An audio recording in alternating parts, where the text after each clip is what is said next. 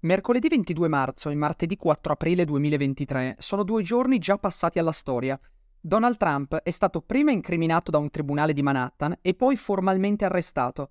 In questa nuova puntata di Lapsus analizziamo cosa sta accadendo dall'altra parte dell'Oceano Atlantico e cerchiamo di capire quali saranno le conseguenze per la politica e la società americana.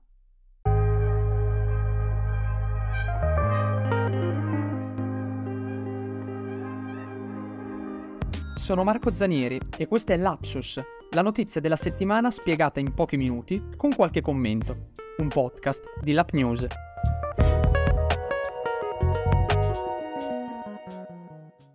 Andiamo per gradi. Mercoledì 22 marzo Donald Trump è stato incriminato. Era qualcosa di atteso, ma non per questo ha fatto meno rumore. La notizia è finita nel giro di pochi minuti sulle prime pagine dei quotidiani di tutto il mondo. Del resto non poteva essere altrimenti, dal momento che Trump sarà il primo ex presidente degli Stati Uniti ad andare a processo. La decisione è stata presa un po' a sorpresa dal Grand Jury di Manhattan, dopo che nei giorni precedenti si era diffusa una voce riguardante la possibilità di slittare la decisione di circa un mese. All'ex presidente viene contestato il reato di falso in bilancio durante la campagna elettorale del 2016, dopo la quale divenne appunto presidente. Vanno chiariti però alcuni passaggi. Innanzitutto va specificato che l'incriminazione non è affatto una condanna, ma il primo passaggio che segna l'inizio del processo. Il secondo è stato il recarsi proprio questo martedì appena passato in tribunale, a Lower Manhattan, dove gli sono state prese le impronte digitali e lette le accuse ufficiali da parte di Juan Merchan, il giudice della Corte Suprema di New York chiamato a coordinare il lavoro del gran giurì che lo ha incriminato. Non gli sono state fatte invece le foto segnaletiche, sia perché il soggetto è conosciuto al mondo intero e quindi non c'è bisogno di un riconoscimento, sia perché il team legale di Trump ha voluto evitare assolutamente che le foto finissero in giro e quindi venissero utilizzate in campagna elettorale contro il loro cliente. Inoltre, non avendo precedenti penali, l'ex presidente è tornato momentaneamente in libertà.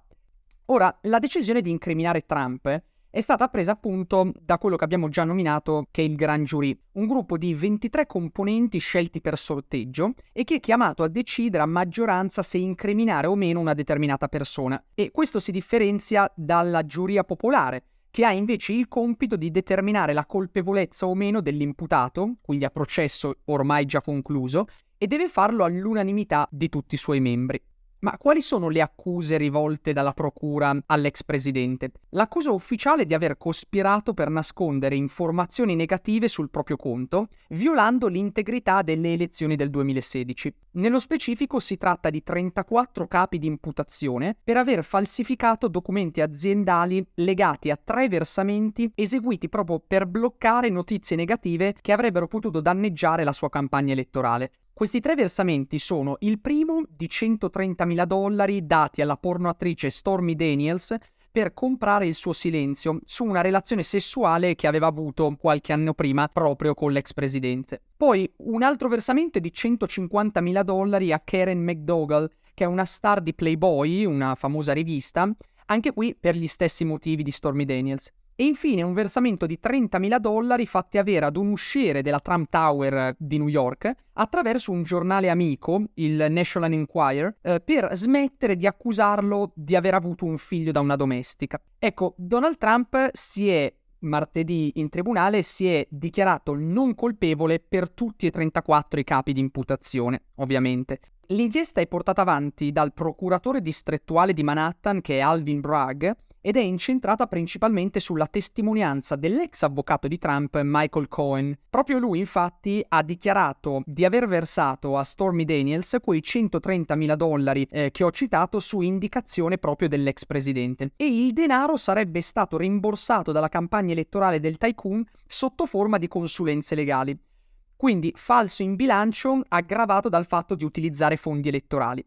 Ora, va considerato che, per chi non lo sapesse, la legge americana è durissima sui reati fiscali e ha regole molto stringenti per quanto riguarda la limpidità delle entrate e delle uscite di un candidato eh, prima che diventi presidente, diciamo durante la campagna elettorale, durante la campagna presidenziale. Va detto però che c'è comunque un'incognita, perché come sottolinea il New York Times non vi è alcun precedente che leghi il falso in bilancio con le violazioni di leggi elettorali, fattore quindi che rende difficile prevedere quali potranno essere gli sviluppi del processo. Intanto Donald Trump però, come solito suo fare, è andato all'attacco. Lo ha fatto subito dopo la notizia dell'incriminazione due mercoledì fa e poi in un discorso alla nazione una volta tornato in Florida dopo l'arresto martedì notte. Ora, nel mirino ha messo l'intera sinistra americana, il procuratore distrettuale già citato Alvin Bragg e il già citato giudice Merchan, che è quello che coordina il lavoro del Grand Jury ha gridato il presidente, l'ex presidente, alla macchinazione operata dai democratici per impedirgli di vincere nuovamente le elezioni, dicendo proprio questi teppisti e questi mostri della sinistra radicale hanno incriminato il 45 presidente degli Stati Uniti.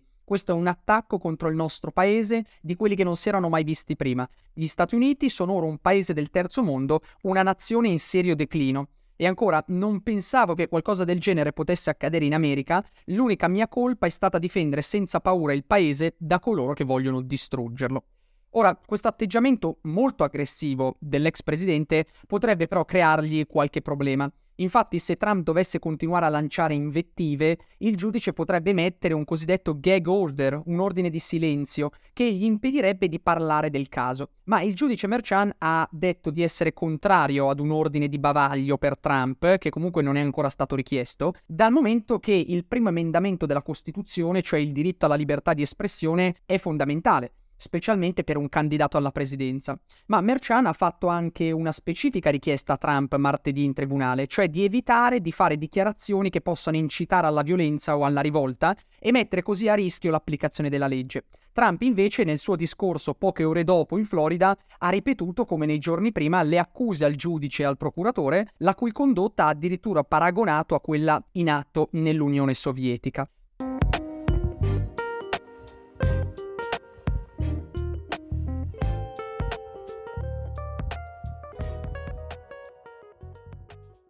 Ma cosa succede adesso nello scenario politico? Beh, l'incriminazione e l'arresto di Donald Trump inevitabilmente avrà conseguenze imprevedibili sulla campagna elettorale per le prossime presidenziali del 2024, dal momento che riguarda colui che attualmente è, prima di tutto, ufficialmente candidato e in grande vantaggio per ottenere la nomination del Partito Repubblicano. E da questo punto di vista la Costituzione degli Stati Uniti non vieta l'esercizio del mandato a chi è incriminato o condannato, ragione per cui potenzialmente anche una persona in carcere potrebbe essere eletta.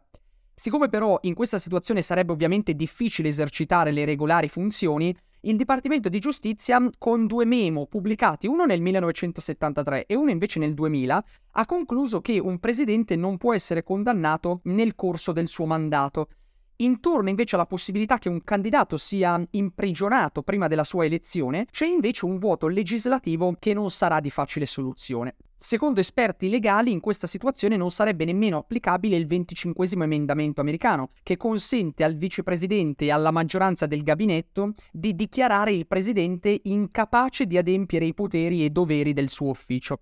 Vi chiederete, perché un vuoto normativo così grande in un paese storicamente fondato sulle leggi e sui precedenti giurisprudenziali? La risposta può sembrarvi poco convincente, ma è la realtà dei fatti, e cioè che da sempre negli Stati Uniti vige una prassi riconosciuta da tutti, e cioè che i former presidents, cioè gli ex presidenti, vengono lasciati in pace in tema di giustizia, cioè, una volta terminato il loro mandato, li si ringrazia per il servizio alla nazione e, visto che hanno ormai raggiunto l'apice della loro carriera, li si manda in pensione, lasciando quindi il gioco della politica agli altri. Pensate addirittura che Nixon, il famoso presidente dimessosi nel 1974 per lo scandalo Watergate, venne graziato dal suo vicepresidente nonché successore Gerald Ford, evitandogli così un procedimento giudiziario per ciò che era avvenuto.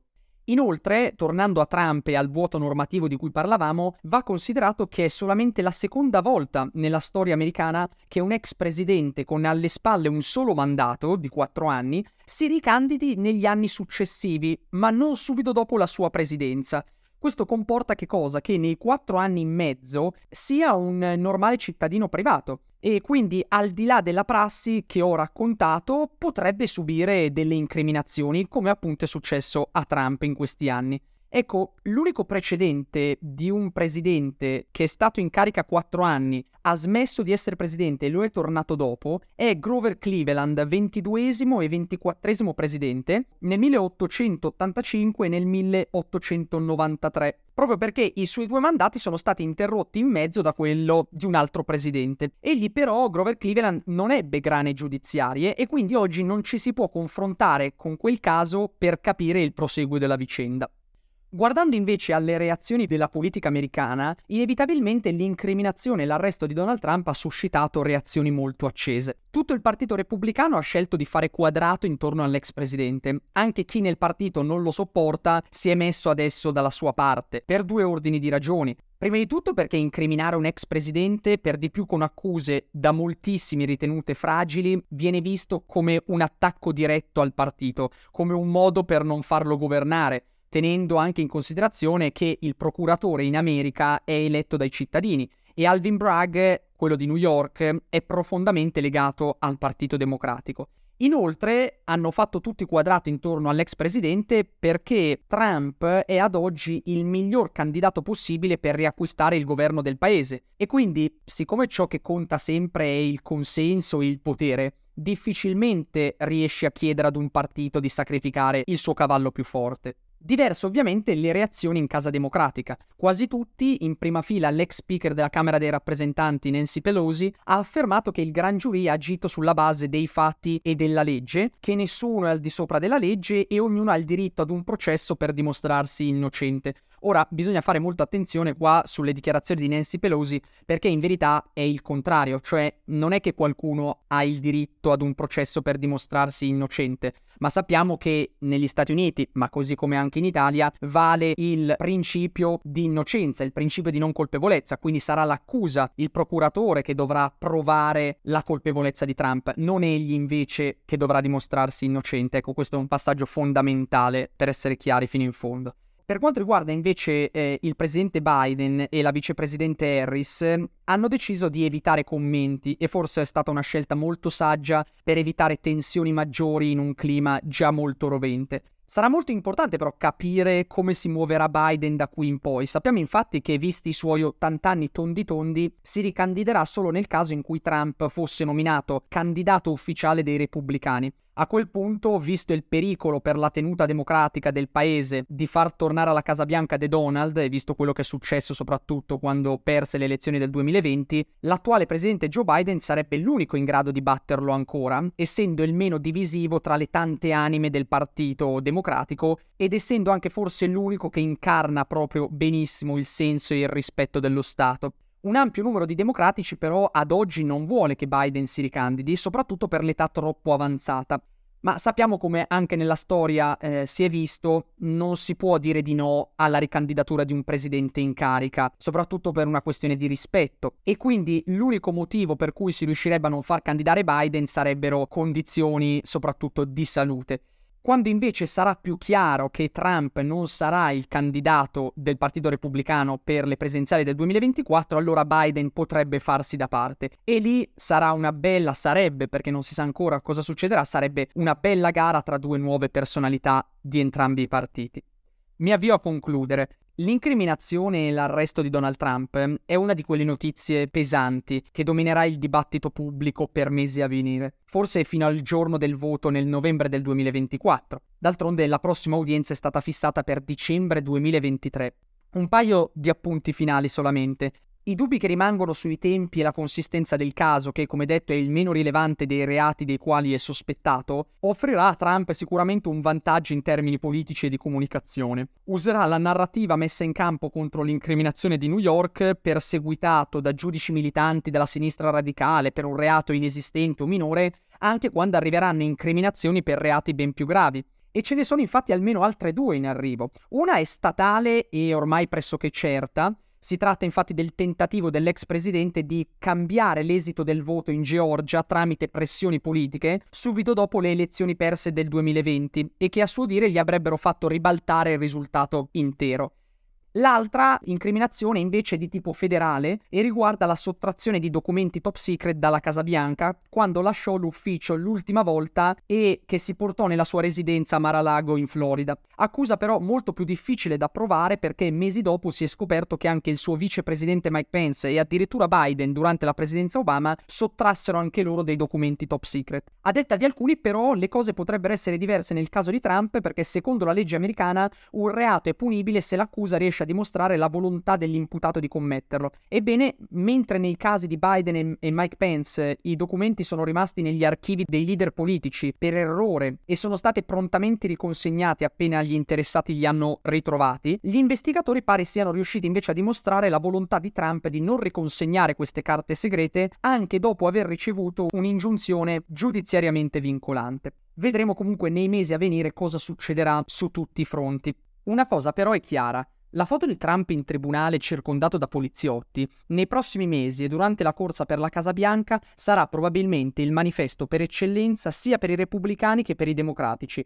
I primi denunceranno la persecuzione dell'ex presidente, i secondi la vittoria dello Stato di diritto, il fatto che nessuno è al di sopra della legge. Quella foto però dimostra agli occhi di tutto il mondo che la società statunitense è sempre più polarizzata, in conflitto con se stessa, e sarà solo il tempo a dirci quale sarà il futuro della nazione più chiacchierata della storia.